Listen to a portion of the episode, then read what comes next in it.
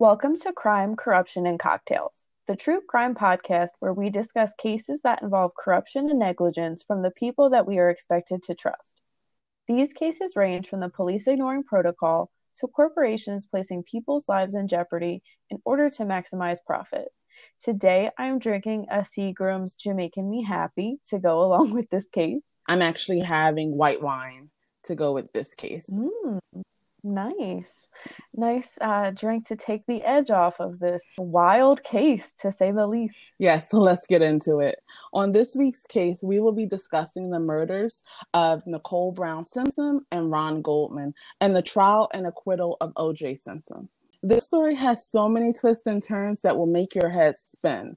Is OJ guilty, or did someone get away with the perfect murder? Orenthal James Simpson, or OJ as he is better known, started life in the public eye when the running back was selected as the first round draft pick in the 1969 NFL draft. This was no surprise as he was a star football player in college, winning the Heisman Trophy, Maxwell Award, and being crowned a two time All American. This continued into his professional career. Nicknamed the Juice, Simpson is the 1973 NFL MVP and was selected for both the NFL 75th anniversary team and the NFL 100th anniversary team. He still holds several NFL records, including most rushing yards in a season.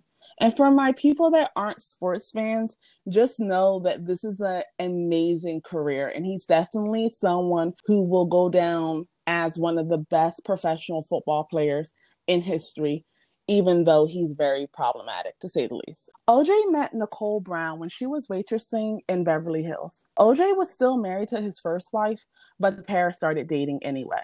Simpson later got a divorce, and he and Nicole got married on February 2nd, 1985. They had two children during this time, but things were said to be very chaotic. It has been alleged that OJ was abusive towards Nicole throughout their relationship. One of the ways OJ is alleged to have abused Nicole was financially. Due to their prenuptial agreement, she was not allowed to have a job. This caused her to be financially dependent on OJ, which made it harder for her to leave. Nicole called the police several times. As a result of one of those calls, OJ was arrested for domestic violence. He pleaded no contest to spousal abuse in 1989. Nicole filed for divorce on February 2, 1992. After their divorce was final, the two got back together.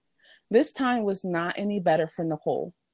On October 25, 1993, Nicole called 911 and said that, quote, he's gonna beat the S out of me, end quote. The pair called it quits for good several months after this incident. On June 12, 1994, Nicole Brown Simpson went to her daughter's recital at Paul Revere Middle School. OJ also attended this event. The family then went out to eat at Mezzaluna, but OJ was not invited to join the family. Ron Goldman was a waiter at Mezzaluna, but he was not assigned to Brown's table that night. After leaving Mezzaluna, Brown took her kids to Ben and Jerry's. At 9:37 p.m., Nicole's mother called Mezzaluna and spoke with the manager, Karen Lee Crawford, to let her know that she had lost her glasses. Crawford put them in a white envelope and Ron agreed to drop them off at Nicole's house since the pair was already friends. Goldman left the restaurant at 9:50 p.m. once his shift had ended. During this same period of time, OJ was eating McDonald's with Kato Kaelin at his estate. On June 13, 1994, the bodies of Nicole Brown Simpson and Ron Goldman were found dead. It was determined that they had died between 10:15 and 11 p.m. Their bodies were discovered by Steven Schwab, who noticed that Nicole's dog had blood on his paw but wasn't injured. When someone took the dog back towards the house, they found the bodies and flagged down a patrol car. Brown's body was found at the bottom of her front steps. She had multiple stab wounds on her head and neck. She also had defensive wounds. The final cut was determined to be a deep cut across her neck. The assailant then went to Goldman near the fence and put him in a chokehold. He was then stabbed repeatedly in the body and neck. A blue cap, leather glove, and the glasses were found near Goldman's body. After killing Goldman, the assailant went back to Brown's body and stepped on her back, which caused her bruise. There was a footprint leading to the side of the house.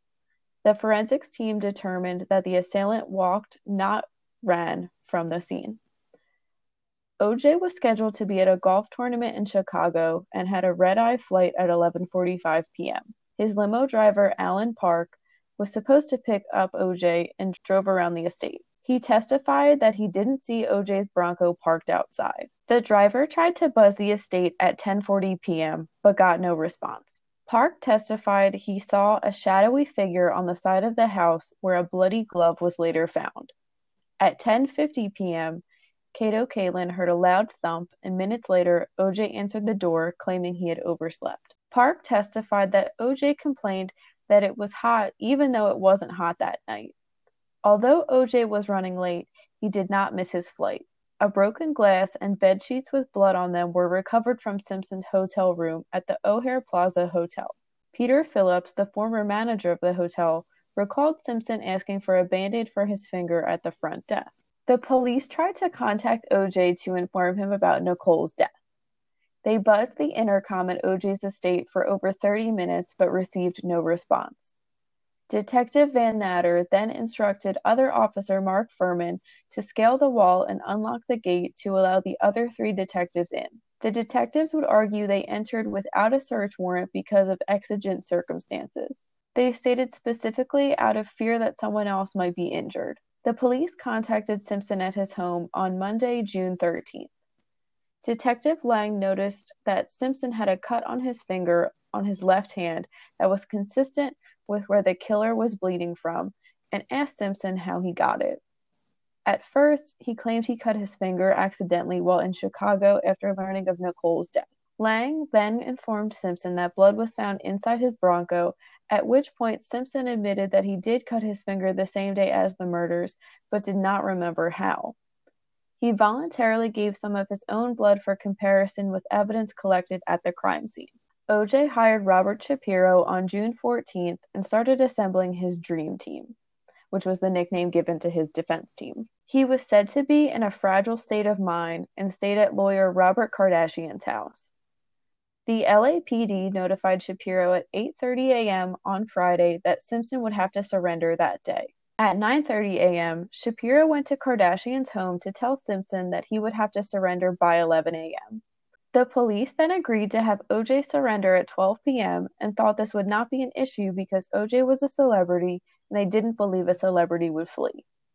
The press and police waited for OJ, but he did not show up for his perp walk at 12 p.m. At 1:50 p.m., O.J. Simpson was declared a fugitive. At 5 p.m., Robert Kardashian read to the press OJ's public letter. He had also written one for each of his kids. This letter was addressed to his friends, and in it, OJ proclaimed his innocence. This letter was assumed to be a suicide note because it included phrases like, quote, I can't go on. He also apologized to the Goldman family and to his then girlfriend. OJ's lawyer, Robert Shapiro, appealed to OJ to surrender. At 5:51 p.m., OJ called 911 and this call was traced to the Santa Ana freeway. News helicopters filmed a white Bronco believed to be owned by Cowlings racing down the same freeway. At 6:45 p.m., Officer Ruth Dixon caught up to the Bronco and noticed that Cowlings was driving. When asked why he wasn't stopping, Cowlings said that OJ was in the back and had a gun to his own head. She backed off but followed the Bronco at 35 miles per hour or 56 kilometers per hour, with about 20 other officers joining in on the chase. Zoe was the first reporter to start broadcasting the Bronco chase. Eventually, nine other news helicopters joined in on the coverage, but the chase was so long that they had to stop and refuel. Television stations interrupted coverage of the 1994 NBA Finals to broadcast the incident. The pursuit was watched live by an estimated 95 million people. During the chase, OJ was talked to through the radio by his former USC football coach, and Cowlings believes this stopped OJ from harming himself. Thousands of spectators and onlookers packed overpasses along the route of the chase, waiting for the white Bronco. In a festival like atmosphere, many had signs urging Simpson to flee. Spectators shouted, quote, Go, OJ, go, which was the famous slogan from Simpson's Hertz commercials. On June 20th, OJ Simpson was arraigned and pleaded not guilty and was held without bail. A grand jury was called but then dismissed on June 23rd because they didn't think the grand jury could be impartial. On July 22nd, Simpson entered his plea as, quote, absolutely 100% not guilty, end quote. He requested a speedy trial, and both the defense and prosecution worked for several months to get ready. OJ assembled the dream team that was led by Johnnie Cochran. The others attorneys include his initial lawyer, Robert Shapiro, Robert Kardashian, Sarah Kaplan, Alan Dershowitz, Carl Douglas, and Lee Bailey. The two lead prosecutors were Deputy District Attorneys Marcia Clark and Christopher Darden. Clark was selected as the lead prosecutor. They were assisted by DNA expert ADAs Harmon and Clark. The trial started on January 24, 1995, seven months after the murder. Judge Lance Ito presided over the case. The district attorney, Gil Garcetti, wanted the trial to be moved to Santa Monica, but the Los Angeles Superior Court decided it would take place in downtown LA. This led to some speculation that the trial may have had a different outcome if the jurors were from the more educated Santa Monica. Judge Ito started interviewing 304 prospective jurors. They had to fill out a 75 page questionnaire. On November 3rd, 12 jurors were selected along with 12 alternates. When the trial concluded, only four of the original jurors remained. The jury was sequestered for the duration of the trial, which lasted approximately 285 days. The prosecution presented a case that focused on OJ being a serial abuser who killed Nicole when she refused to get back with him. They alleged that Ron Goldman was killed when he entered the yard. Clark said the dance recital caused OJ to be upset with Nicole over a short black dress that she had worn and that he had broken up with his then girlfriend in order to reconcile with Nicole. They played Nicole's 911 call that led to OJ's arrest for domestic violence. The prosecution planned to present 62 separate incidents of domestic violence to the jury. However, Marcia Clark made the decision to drop the domestic violence portion and focused solely on the DNA evidence. She thought the DNA evidence was strong enough on its own. The media speculated it was because dismissed juror Jeanette Harris alleged that the jury was divided among race. Harris was dismissed because she didn't disclose she was a victim of domestic violence herself. She then went on to say that the domestic violence case that the prosecution was presenting was, quote, a whole lot of nothing, end quote. This led to speculation that the jury would not be sympathetic to Nicole's experience of domestic violence. Christopher later confirmed this to be the case. The prosecution decided to pivot toward focusing on the DNA evidence.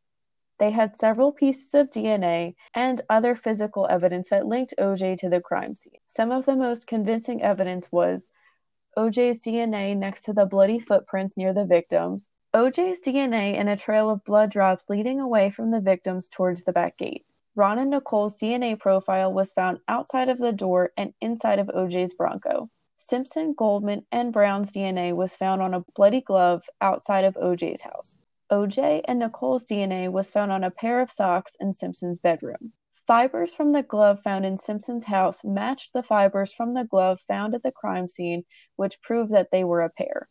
Hair consistent with Goldman was found on Brown, which supported the theory that Brown was killed first and then Goldman. The glove found at OJ's house had hair and clothing fibers that were consistent with Ron and Nicole. The Dream Team presented a case focused around reasonable doubt. They stated that the aforementioned DNA evidence was compromised by the mishandling of criminalist Dennis Fung and Andrea Mazzola. They said that the DNA evidence was contaminated and that the only reason why OJ's DNA was present was because it was planted by the police. They also alleged police fraud. The defense also presented information that the murders happened at 11 p.m. that night. On July 14, 1995, Dr. Robert Huizenga testified that OJ could not commit the murder because he was physically incapable due to football injuries and chronic arthritis. The prosecution challenged this assertion by presenting evidence that he made a workout video. Dr. Huizenga then admitted that OJ could commit the murder because he was in, quote, the throes of an adrenaline rush, end quote. One of the main aspects of the defense was that the police conspired against OJ. They argued that all of the police's evidence was planted with the express goal of making OJ look as guilty as possible. The defense argued the motive was racism. Fuhrman is on tape repeatedly using the N word with a hard R over 41 times. These tapes were the cornerstone of the defense's argument that Fuhrman was a racist and that he lacked credibility. This set the prosecution case back, so they decided to call Fuhrman back, but that did not help because he invoked his Fifth Amendment protections against self incrimination twice. In order to save their case, Darden decided to have OJ try on the glove. Marcia Clark was surprised because they had agreed that they wouldn't do that because the glove could have shrunk due to being frozen and unfrozen several times. The glove also had multiple DNA profiles on it. Simpson struggled to put the glove on, and the prosecution claimed it was due to OJ's use of arthritis medication.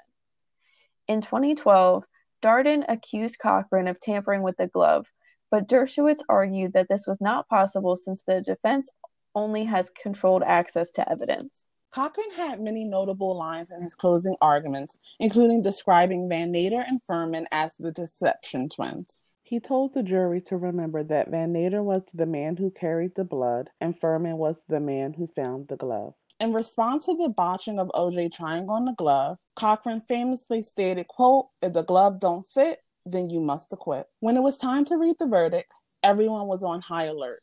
Then President Bill Clinton was briefed on the situation, and all LA police officers were placed on 12 hour shifts. The jury only reviewed the testimony from OJ's limo driver, Alan Park. At 10.07 a.m. on Tuesday, October 3, 1995, Orenthal James Simpson was acquitted on both counts of murder. The jury had decided their verdict the day before at 3 p.m., but Judge Ito delayed the verdict. After the verdict was read, juror Lionel Cryer gave Simpson the Black Power salute. Approximately 100 million people worldwide watched or listened to the verdict. The reactions to the verdict were split among racial lines. Blacks tended to believe OJ was innocent, and whites tended to believe that OJ was guilty. More recent surveys have shown a change, with 83% of white Americans still believing that OJ is guilty and 57% of blacks agreeing. No matter how anyone feels, double jeopardy is in play, which means OJ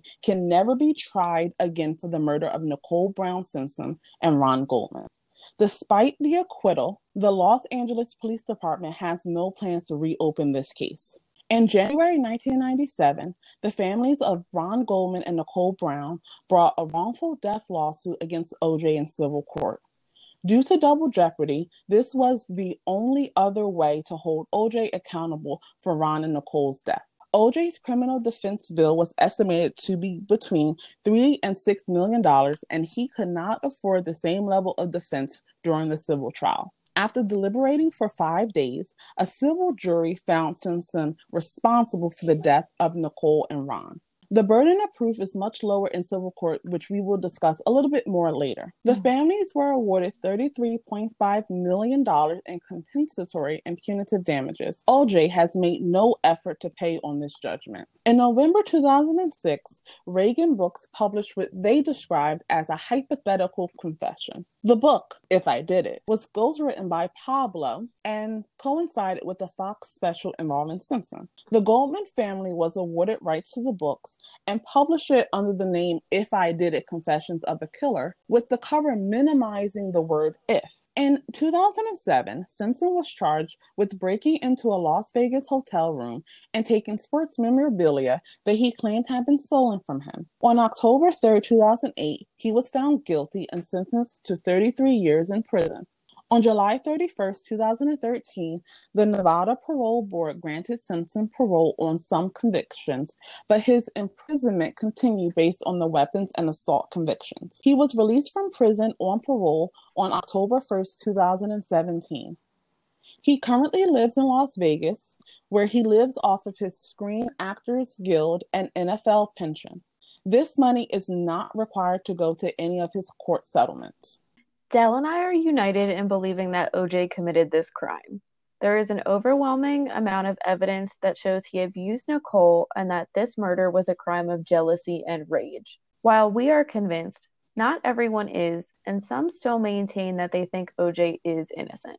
There are several conspiracies connected to this case. Please note we are not endorsing any of these conspiracies.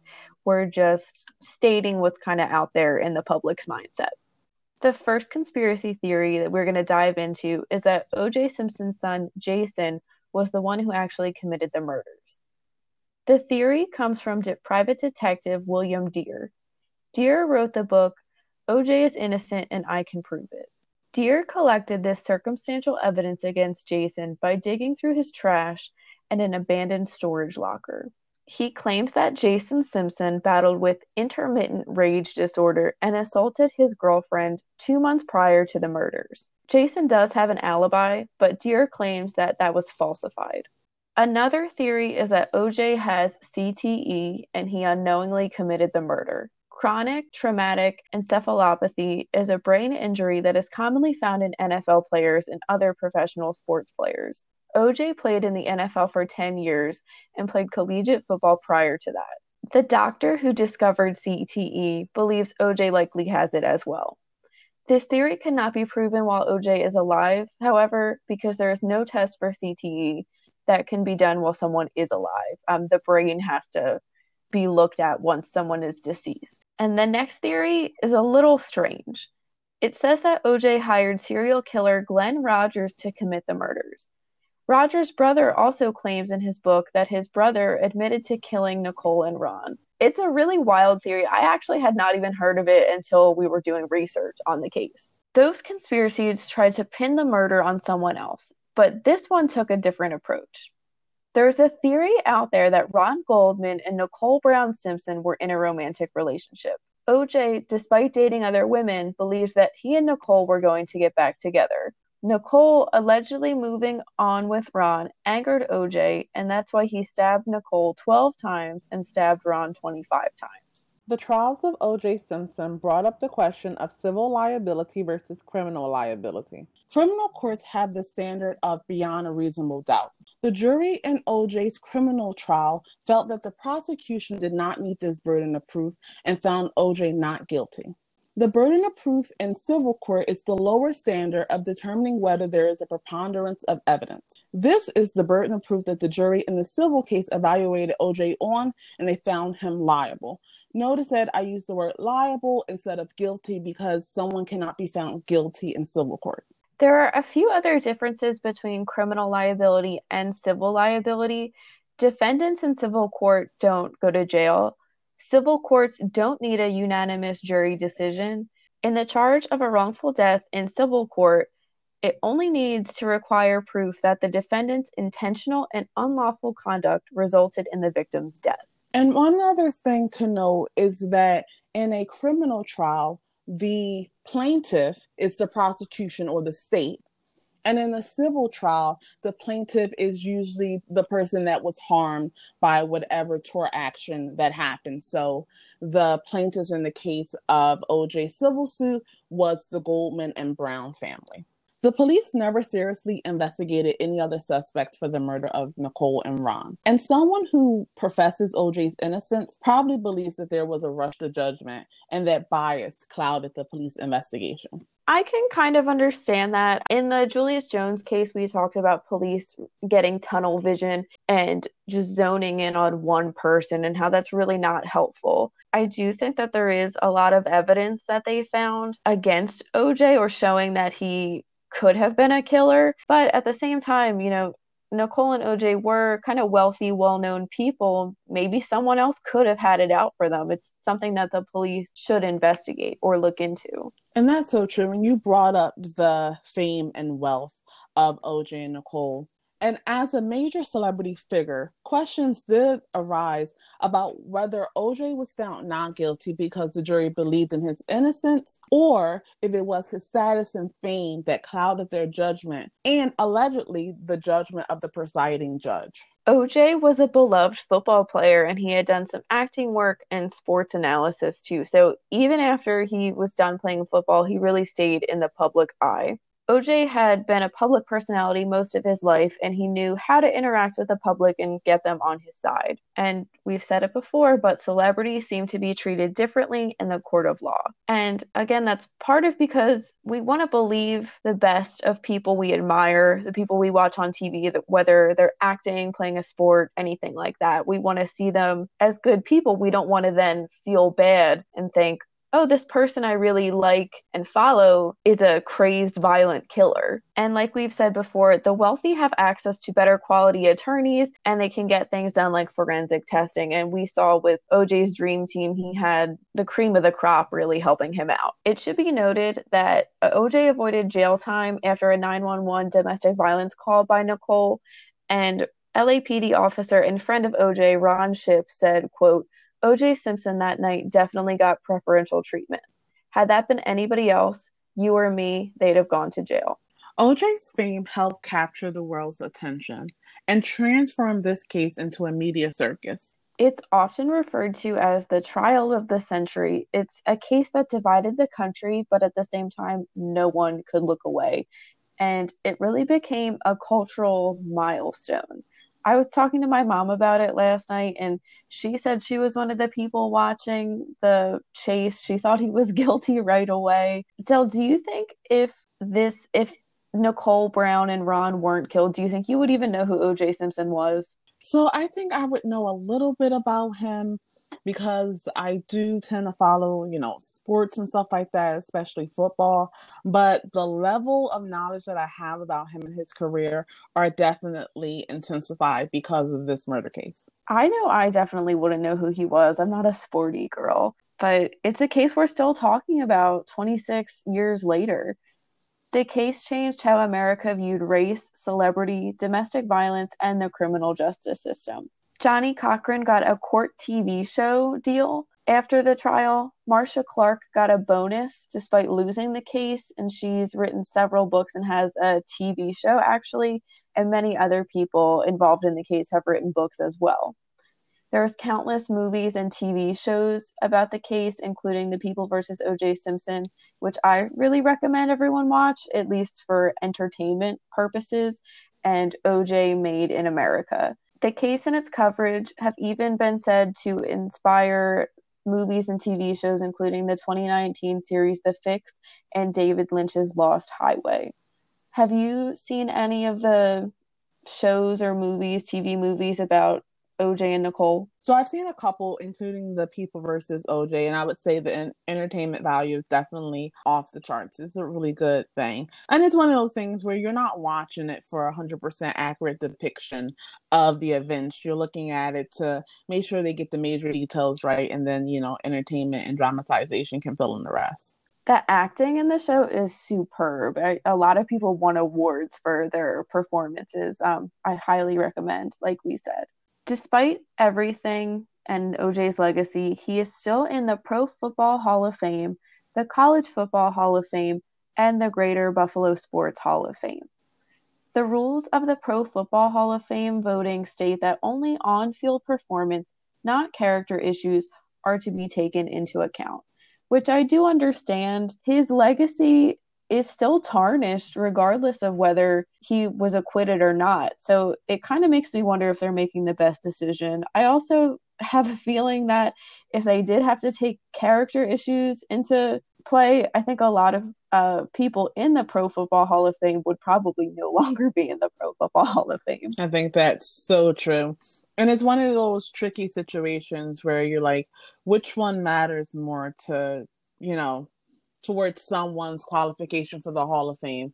Is it a thing of just looking at their performance and acting like they were just someone who was on the field and didn't have a life outside of football? Or do you take into account the whole picture and how they either propelled the game forward or tarnished the game's reputation by tarnishing their own reputation?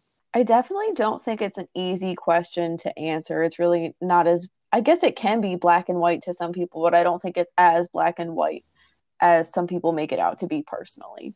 OJ Simpson played for the Buffalo Bills and the city of Buffalo. Many people are embarrassed and angered by him. They think he kind of ruined, I guess, the reputation of the town, which I think is a little strange, but I can see where they're coming. I, I don't know if Buffalo is a, a big football city. I know they have a hockey team, um, but I know that sports fans can get very crazy and take things very personally. When we talk about the trial and its legacy, we have to talk about how it was portrayed in the media and its lasting effect on how we talk about trials and crime. The trial was entertainment to a lot of people. It was almost like reality TV before we really had reality TV. Like Dell said, uh, Simpson's low speed car chase was watched live by 95 million people. That's crazy who I don't know TV shows don't get you know news like that. I'm sure that like presidential um, addresses don't either. Um, and speaking of p- presidential addresses, the outcome of the civil trial for OJ almost upstaged the president's State of the Union address. They happened on the same night. Crowds surrounded the courthouse at both the criminal and the civil trials. And it's said that the media had a let's get it first instead of let's get it right mindset. The prosecution, defense team, and judge became household names, and they were pretty much all highly criticized by the media in the process. Christopher Darden was called a race traitor for serving on the prosecution. Marcia Clark faced a lot of sexism and was called hysterical, a bitch, and incompetent, and her looks were also frequently commented on. The media wasn't very favorable to the defense team either. Something I had read from one of the members of the defense said that they would have a great day in court, but the media would say, oh, another blow to the defense team, and they were really pro prosecution. And this was one of the first times where the public got to watch an unfiltered trial. This case was one of the first cases in the 24 hour news cycle that we have today, and it really set the standard for, like you said, the media circuses. Famous American anchor Ted Koppel said he was embarrassed by how much time he devoted to the OJ case and said it was really just what the public wanted. And another case like this didn't come along, in his opinion, until the Michael Jackson molestation case in the early 2000s. And he said that the media really drove the case too. And it should be noted that this case introduced a lot of people to the use of DNA and forensic science. And some say it inspired our America's interest in criminal t- investigation TV, maybe even CSI, maybe even true crime podcast, even who knows. And again, people question if this sensationalism causes Nicole and Ron to be forgotten. This we mentioned this in the Natalie Wood case where someone's death overshadows who they were as a person and the life they led. I think this can kind of be summed up. If you do a quick Google search, you get only a handful of pictures of Ron Goldman. There's it's really just the one there's one picture of him that they always showed and I feel like his life is kind of summed up just by that one picture. That's how so many people know him. And that's so true. And it's this is a weird case of Ron being the less famous of the less famous. And this erasing of Nicole seems to be a theme with this case. And this all started with them trying to downplay the abuse that she allegedly suffered at the hands of OJ Simpson. This case opened up the issue of domestic violence to a widespread audience. It was generally a behind closed doors topic. It was a this happens in the home, it's between a husband and a wife. And this case actually helped pass the Violence Against Women Act in 1994, and it also brought tougher laws in general um, on domestic violence. After a 1991 New Year's Eve party, Nicole called the police and said to the responding officer, quote, "You guys have been up here 8 times before. All you do is talk to him. You never do anything. He's going to kill me." End quote. When we know what happened, we know she was murdered. We can't say for certain that OJ did it, but hearing some her say he's going to kill me and then she gets killed 3 years later is it's scary, it's sad, it's unsettling. One in four women in the US will be a victim of intimate partner violence. And in the 1980s, police were trained to screen domestic violence calls, and it was common practice to delay any response time to them. And the reason for this practice was the hope that the problem would resolve itself at home or that the assailant would leave before police arrived. And I'm sure many of you have heard that domestic disturbances uh, for police are some of the most dangerous calls that they get. Finally, in the Thurman versus City of Torrington case, police started to pay more attention to their liability in domestic violence cases and were made aware that they could pay a severe financial penalty if they failed to do so. In this case, plaintiff Tracy Thurman was awarded $2.3 million when she sued the city of Torrington, Connecticut, their police department, after they repeatedly failed to arrest her abusive husband. And the police really do play a big role. They're the key frontline services which victims can use to prevent and stop incidences of violence and abuse. And they have the ability to provide resources and temporary safety. If any of you or a loved one of yours are experiencing domestic violence, you can call the National Domestic Violence Hotline at 800 799 7233. That wraps up this week's case. Thank you for listening. Let us know in the comments what you think happened to Nicole Brown Simpson and Ron Goldman. Do you think OJ got away with murder?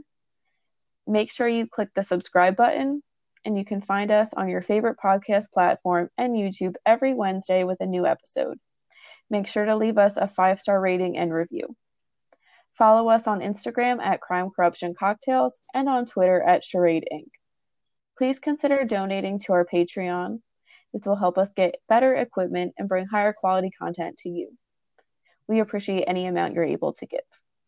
This is Jenny and Dell signing off. Stay safe.